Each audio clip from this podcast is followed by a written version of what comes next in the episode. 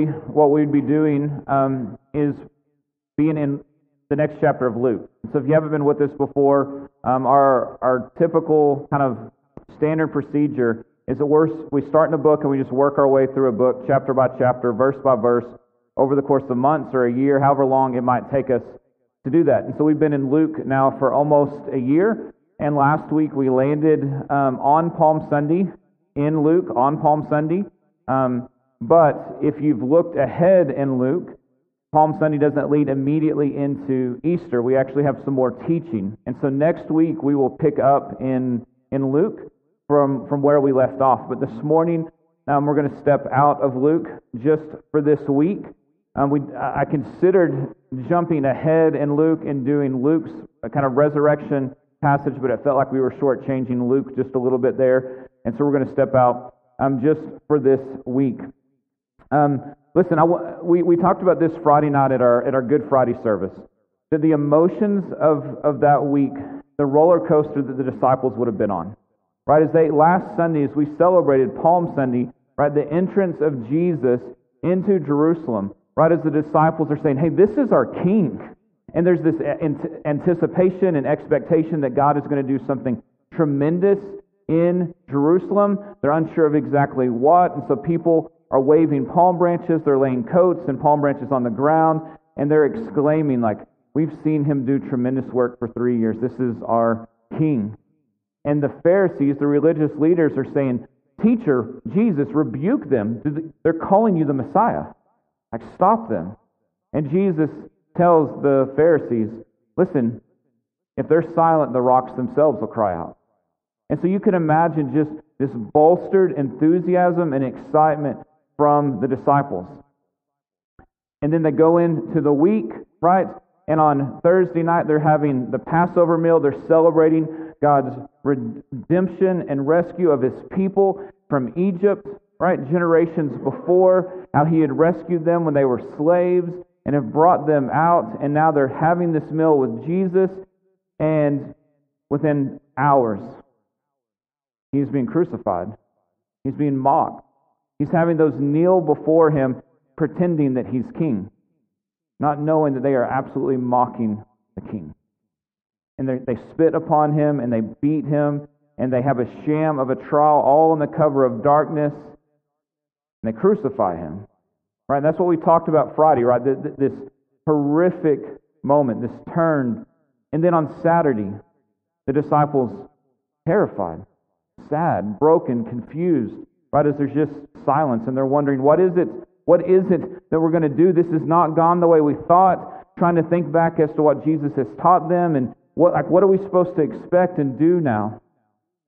And so they've gone from coming in literally um, called king to now Jesus is dead, and it's happened within a week. So I want to read to you this morning from Matthew 28 with these emotions heavy on the disciples. Now, after the Sabbath, towards the dawn of the first day of the week, this is Matthew 28, Mary Magdalene and the other Mary went to see the tomb. And behold, there was a great earthquake, for an angel of the Lord descended from heaven, came and rolled back the stone and sat on it. And his appearance was like lightning, and his clothing white as snow. And for fear of him, the guards trembled and became like dead men. But the angel said to the women, Do not be afraid. For I know that you seek Jesus who was crucified. He is not here. For he is risen as he said. Come, see the place where he lay. Then go quickly and tell the disciples that he is risen from the dead. And behold, he is going before you to Galilee. There you will see him. See, I've told you. And so they departed quickly from the tomb with fear and great joy and ran to tell his disciples. And behold, Jesus met them and said, Greetings. And they came and took hold of his feet and they worshiped him. And Jesus said to them, Do not be afraid. Go and tell my brothers to go to Galilee, and there they will see me. Like what a turn, right? This roller coaster of joy, of confusion, of pain, of suffering. Now, like you can imagine the, the sadness in their hearts as they're going to the tomb, and now this overjoyed, like they are running to tell the, the disciples, He's alive. He is no longer in the tomb, he is alive. that just as he said he would do. And so, where we're going to spend the rest of this morning is in 1 Corinthians chapter 15. So, if you have your Bible, you can turn to 1 Corinthians 15. It's to the right if you're turning. That we have this powerful emotional thing that has taken place. And it doesn't stop there, right? The, the story isn't just period end, it continues. And so Paul now is writing to the church in Corinth. And he's writing to the church, and they have some kind of wonky beliefs, right, that they're, they're struggling with, and he is educating them um, and, and, and teaching them. And I want us to look just as how he starts chapter 15. Beginning in verse 1. Now I would remind you, brothers, of the gospel I preached to you, which you received and which you stand, and by which you are being saved, if you hold fast to the word I preached to you, unless you believed it in vain. For I delivered to you as of first importance what I also received. Listen, church, this is our confession that Christ died for our sins in accordance with the Scriptures, that he was buried, that he was raised on the third day in accordance with the Scriptures, and that he appeared to Cephas, which is Peter, then to the twelve. And then he appeared to more than 500 brothers at one time, most of whom who are still alive, though some have fallen asleep, meaning they've died. And then he appeared to James and then to all of the apostles. Right? He begins this chapter saying, Listen, what do we hold to be true? Like, what is our commonly held view? That Jesus died for our sins, that he was buried, and that he arose again and that he was seen. That it happened, that it is real, that it is true, that it is verifiable. In church, this morning, around the world, we have brothers and sisters who on this side of heaven you will never meet, who are proclaiming this belief. For 2,000 years, we have had brothers and sisters saying, This is what we believe to be true. This is our confession that Jesus died for our sins, that he was buried, that he rose again, and that he is alive today. Like we hold this truth. This is what makes us a Christian, a little Christ. It's because we say this is true. Across cultures, across time, this is our confession. But I want to make sure this morning that we don't presume upon this, that we don't take it for granted. So I want us to look at this for a few moments that the gospel itself, that those verses 3 through 5, that it is heralding good news. Right? The gospel simply means good news. Right? That in accordance with Scripture, Paul is saying, listen, this has been promised, this has been foretold, all of this is tied together. And if we look at the story of Scripture, right, that we, we can tie it all together, that God is rescuing and redeeming his people for our good and for his glory that He created a perfect world, and in our sin and in our rebellion, that we broke relationship with Him. We broke creation. It's why we have broken relationships this morning. It's why we grieve sin, and sickness, and tragedy and death. It's why we see the news littered full of horrific things that are taking place. Because the world's broken. But it wasn't made that way. It was broken due to rebellion and sin and we all have a part in that. And we then see in the Old Testament that the people of God, God chooses a people and says, listen, you're going to, like, you're going to be a light that draws the world to see who your God is. So, Israel, here's why I want you to live, and here's how I want you to behave, and here's what I want you to do, and here's how I want you to trust me, and I'm going to care for you, and I'm going to provide for you, and I'm going to do all of these things so the world will see that there's one true God. And Israel often does this well, and they often, more often than not, absolutely wreck this. And so there's this roller coaster of Scripture where Israel's honoring the Lord and they're, they're being blessed in the promised land and all these things are happening, and then they start to believe, we're awesome. We've done this. Look how good we are. Look how mighty we are. Look how smart we are. And they begin to turn from the Lord and trust in other things. And then things fall apart. And so they say, What are we going to do? And God says, Here I am. And, and they come back. And we see this back and forth, this, this horrific roller coaster throughout. And yet it looks like our lives. That on good days we're trusting the Lord and saying, You're everything, you're king. And then far too often we say, No, no, no. Hey, God, I've got it. I'll be, I'll be God of my life. I'll lead it. I'll guide it. I'll make the decisions. I'll submit to me, not to you. And then we cry out, needing something from Him. And so what happens is, at the right time, born of a virgin, born under the law to redeem those who are under the law, Jesus steps into the scene to rescue us, to free us, to take us back to where we belong with God the Father for all time.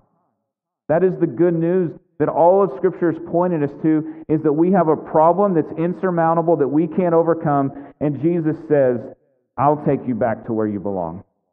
I will make things right. And so, he removes the wrath of God, the wrath of God that is to be poured out upon sinners. Jesus steps in and takes the wrath of God as a substitute for us. He takes our sin and gives us his righteousness. That's what's taking place at the cross. That he's a substitute and he takes the wrath of God. He becomes quite literally the sacrificial lamb, innocent and without fault. And those with fault now are called innocent because of Jesus. That if he frees us from bondage, that, that the power of sin is broken at the cross. Now, listen, we can choose to be enslaved to sin. Right? We can put broken handcuffs back on. But the power of sin to hold us and to corrupt us has been broken. Jesus has done that. He has done a greater exodus and freed us from that which enslaves us. Listen to verse 26 of chapter 15. The last enemy to be destroyed is death. Jesus has destroyed the enemies, the power of sin, death, these things that would hold us. And how beautiful is that? That what he's saying is all these things are going to be taken away and wiped out. Right? Our sin, our, our bad habits, the things that enslave us and hold us, the injustice that we see in the world. All of these things are being defeated and have been defeated by Jesus. But we live in this strange time in between him doing this and it coming in fullness when he returns for us. And so now we live in the presence of sin but with the power of it broken and the penalty of it paid for for those who trust in Jesus this morning. And so we have hope in his resurrection. And what he does is he changes then the trajectory we're on. Because we have all sinned and fallen short of the glory of God, because we're all the enemies of God. Our trajectory is towards judgment. It is going to meet God, but it's not going to be pleasant. Jesus steps in takes that anger, takes that wrath, takes that punishment, and says, If you trust me, I'm changing your trajectory, right? To belong, to be an adopted son or daughter of the king into eternity, out of the kingdom of darkness and judgment and into the kingdom of light through the cross and his resurrection. Listen to how John writes this. This is John chapter 1, verse 12. But to all who did receive him, meaning Jesus, who believed in his name, he gave the right to become children of God. That it is our trust, our belief, our dependence that Jesus has done what we could not do and made us right with the Father. Then we become sons and daughters of the King. No longer deserving wrath and judgment, but belonging at the table with Him. We read this verse on Friday night. I want to read it to us once again. This is 1 Peter 3:18. We can summarize this. For Christ also suffered once for sins, the righteous for the unrighteous, that he might bring us to God, being put to death in the flesh, but made alive in the spirit. And so the beauty of what has taken place is that Jesus stepped in and took what we deserved to give us what we did not deserve, but what we richly need, deeply need. And so the reason we celebrate, the reason for 2,000 years the church has celebrated, the reason this has gone is because it's good news. You don't get it, you don't deserve it, you can't have it. Oh, wait, here it is. Jesus has done what we cannot. And it is beautiful, powerful, freeing, good news. And I love that Paul, like he, it's like he hears the objections that are already beginning to take place. And he says, Your past doesn't exclude you. Look at verse 9. He continues and he says, I'll start in verse 8. He said, Last of all, as to one untimely born, he appeared also to me. So this is the Paul writing saying, Jesus appeared to me. For I am the least of the apostles, unworthy to be called an apostle, because I persecuted the church of God. Paul will later write, he's like, I am the chief sinner. Like, no one has sinned more than me. So this morning, if you're thinking, hey, this is good news, it does sound good, but I don't deserve the grace and mercy, you're right, you don't. But Jesus gives it freely anyway. Your past, whatever is in it, does not somehow exclude you this morning from this offer of hope, of joy, of peace, of grace. We are all without hope. We were all enemies. We were all dead in our sins. And so, would you simply hear the good news this morning? That God loves you, and it's not trite. And it's not just something to throw on a t shirt or a coffee mug. God's love was sacrificial and it was demonstrated at the cross. That He came to rescue His people, to make us sons and daughters, to sit at the table for all time the good news is, is you can't gain it or earn it, but it can be given. And Jesus has offered it. That we would take, that we would receive. He has made a way, and His grace outruns your sin. And even now, the enemy may be whispering to you, but not yours, but not that one. If they knew, no way. But God does. He does. He sees it. He knows it. The things that you have done, the things that you have wanted, the things that you have thought, the things that you're ashamed of, the things that have been done to you, His grace far outruns all of it. And He is freeing and He is rescuing and He is loving and He is saving. It is a true good news. And as good as you think it is, it's better than you imagine. Just is. But his resurrection, and the reason today is so significant, is because his resurrection is a necessary component of the story. Listen, he has lived the life we were meant to live, right, and didn't, and then he dies the death that we deserve. But if it stops there, then he's simply a martyr, right, that tries to motivate us to live better, to trust God, right? It's the fact that he walked out of the grave It says he's won. This is not just a almost good story. This is the greatest story. Look at verse 12. He, so he says, Listen, if Christ is proclaimed as raised from the dead, how can some of you say there's no resurrection of the dead? But if there is, like he's saying, so if you're right, if there is no resurrection of the dead, then not even Christ has been raised. And if Christ has not been raised, then our preaching is in vain. Your faith is in vain we are found to be misrepresenting God because we testified about God that He raised Christ, whom He did not raise, if it's true that the dead aren't raised. For if the dead are not raised, then not even Christ has been raised. And if Christ has not been raised, your faith is futile and you are still in your sins. Then those who have fallen asleep in Christ have perished. If in Christ we have hope in this life only, we are of the people most to be pitied.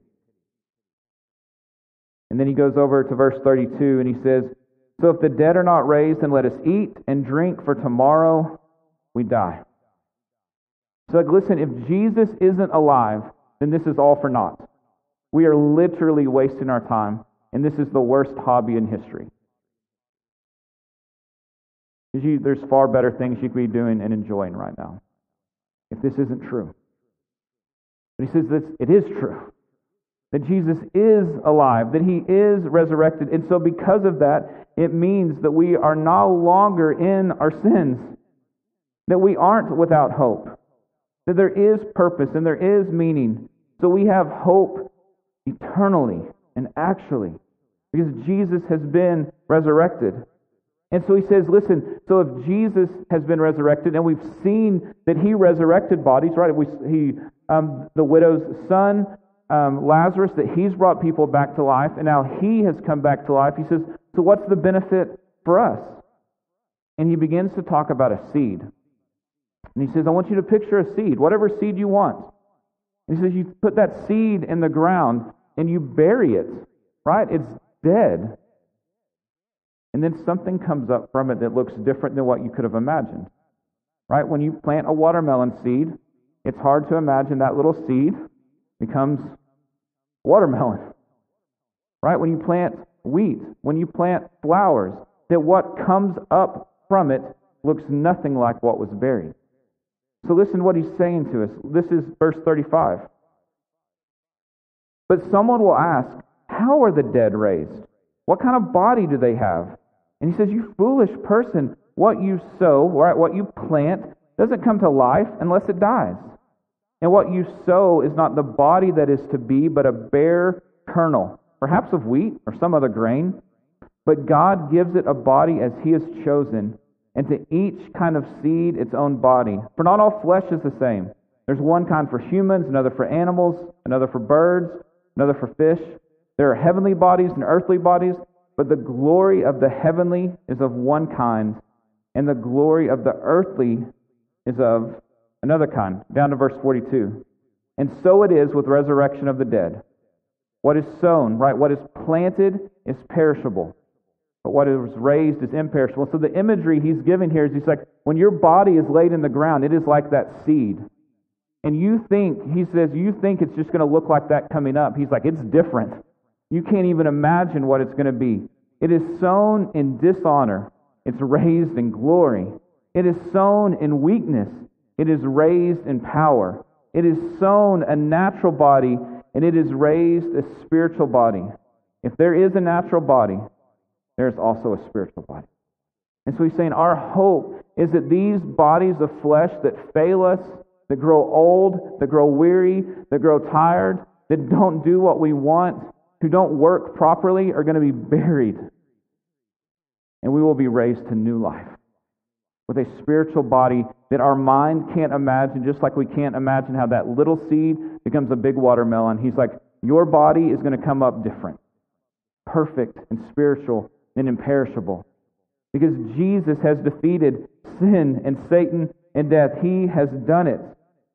So, he then tells us, right? That it allows us to look at death differently. We don't have to fear it in the same way because it, it's 2 Corinthians 5 8 tells us to be absent with the body is to be present with the Lord.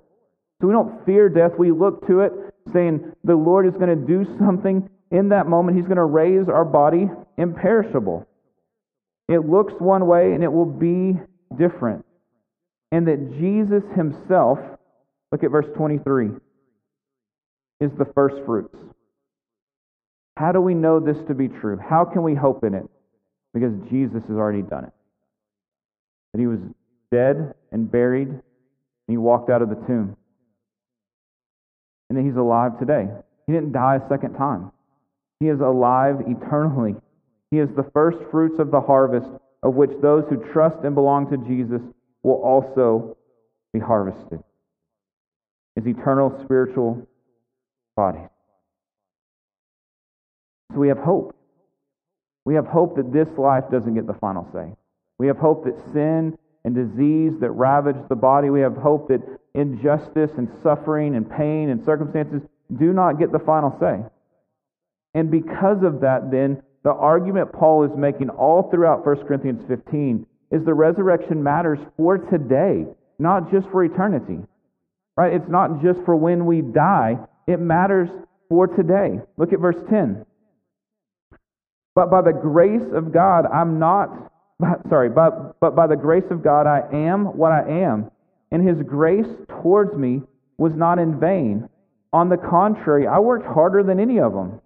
But it wasn't me. It was the grace of God that is with me. And then go over to verse 34. So he's talking to the church. He says, Wake up from your drunken stupor, as is right. And don't go on sinning, for some have no knowledge of God. I say this to your shame. What he's saying is, listen, you couldn't earn this, but you've been given it.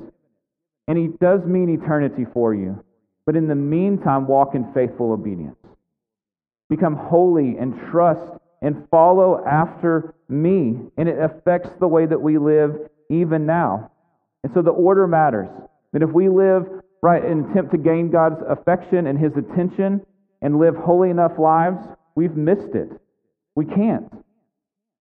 Jesus has done it. And because he's done it, we then walk in obedience to it. Because in verse 3, our sin has been covered and paid for. Because in verse 55, death has been defeated. Listen to this. Oh, death, where is your sting? Oh, death, where is your victory?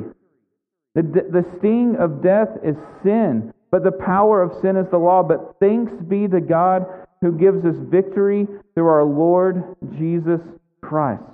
We have been pulled out of the kingdom of darkness and put into the kingdom of light.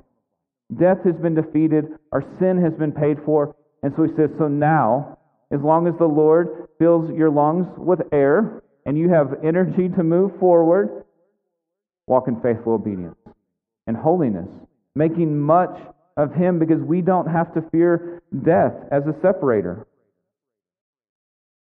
Jesus is alive. He is Emmanuel, God with us. He has given us prayer as access to Him. And so it means this morning, as we started, listen, as you're praying, He hears your prayers. As you sing, it's not just for us, it is beneficial for us, it's encouraging, but it's for Him. He's alive to hear and to receive these things. He has left His Spirit and His Word and His church, and He is at work, binding you shaping you into Christ likeness, caring about you, hearing your concerns that you can cast upon Him. So it means, right? He has us here in this day and age, in this place, for a reason.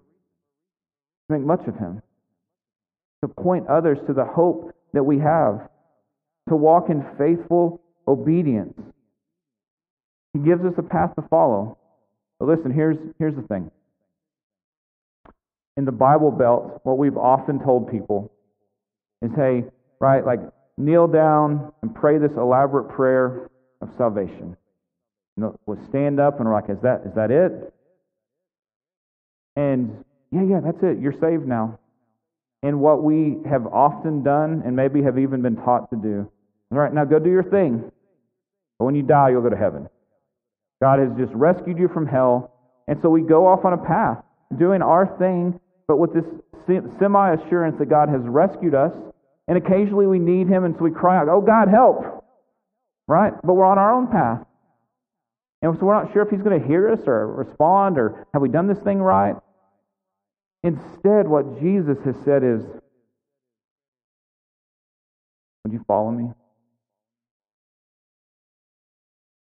And so it's, it's not kneeling and praying and doing our own thing. It's, it's kneeling to the King, saying, I trust your salvation. And then we follow Him and His path, leaving our old life and our old trajectory away and making much of Jesus. That we follow Him and we become Christ like and we're transformed and we're changed. Because we're following Jesus. Because we trust that where He's taking us is where we belong. And so we live then without fear. Paul actually, look at verse 32. He says, What do I gain, humanly speaking? Like, I fought with beasts at Ephesus, right? He's like, Why would I put my life at risk in shipwrecks and in, in fights and in prison if this wasn't true? Like, if I wasn't going to get to be resurrected, I would hold on to this life with all that I've got because it's the only one I have. He's like, that would be the norm. We would say, let's eat, drink, right? Because tomorrow we die. We would hold on to all the comforts that we could. But he said, if this isn't all that there is, if there is eternity, if there is a kingdom, if Jesus is who he says he is, then we can live with boldness in this life. What are you going to do? You going to take my body? Fine. There will be a resurrected one. Because the King of the universe has me in his hand. And I'm secure not because of my knowledge or my ability, but because of him, and he is faithful. And he has kept his word. And how do I know? Because he's alive. He has done it. And I can trust in that. And so it's why we can live lives of worship, being bold in our decision making, going to places where they hate Christians to tell people of the good news. We can live in light of the kingdom because there is hope and there is eternity and there is resurrection and we're not alone and we are kept. All of these things, right, then motivate the reason that we live lives to please, to honor Jesus. Because He's already given us everything we need for life and for godliness. And so, listen. One final verse. Jesus gets the final say. Death doesn't.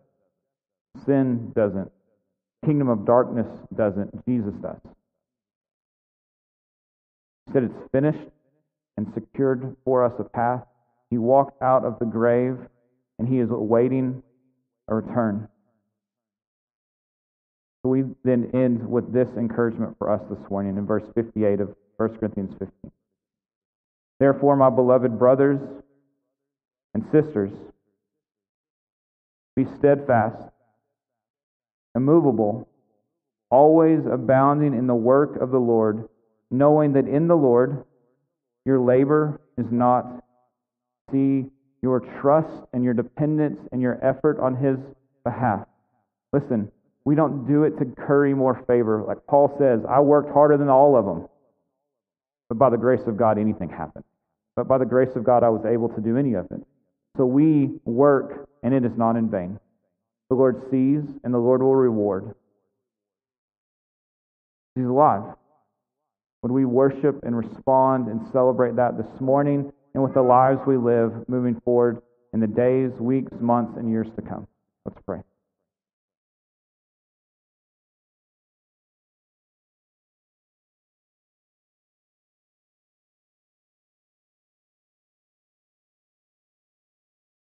Father, for this morning, Lord, for those who haven't trusted this, who, who doubt that this is true, would they hear your still small voice? speaking to their heart, speaking to their mind, saying, This is true, and hear them calling, Lord, that you would call them to yourself. Lord, for those in the room this morning who do trust you, who do belong to you, God, would we move forward with, with boldness and hope? Not in our ability to, to be holy or obedient, but in the fact that we belong to you. That there is eternity, that there is resurrection, and that you're with us, working and moving and showing your glory and your power in our lives and in those around us. So, Father, this morning, would we honor you with songs and with, with prayer and with scripture? But, God, even more so, would we honor you with our lives, trusting that you are who you say you are and that you will do what you have promised to do. God, give us faith, trust, and to believe that. In Jesus' name, amen.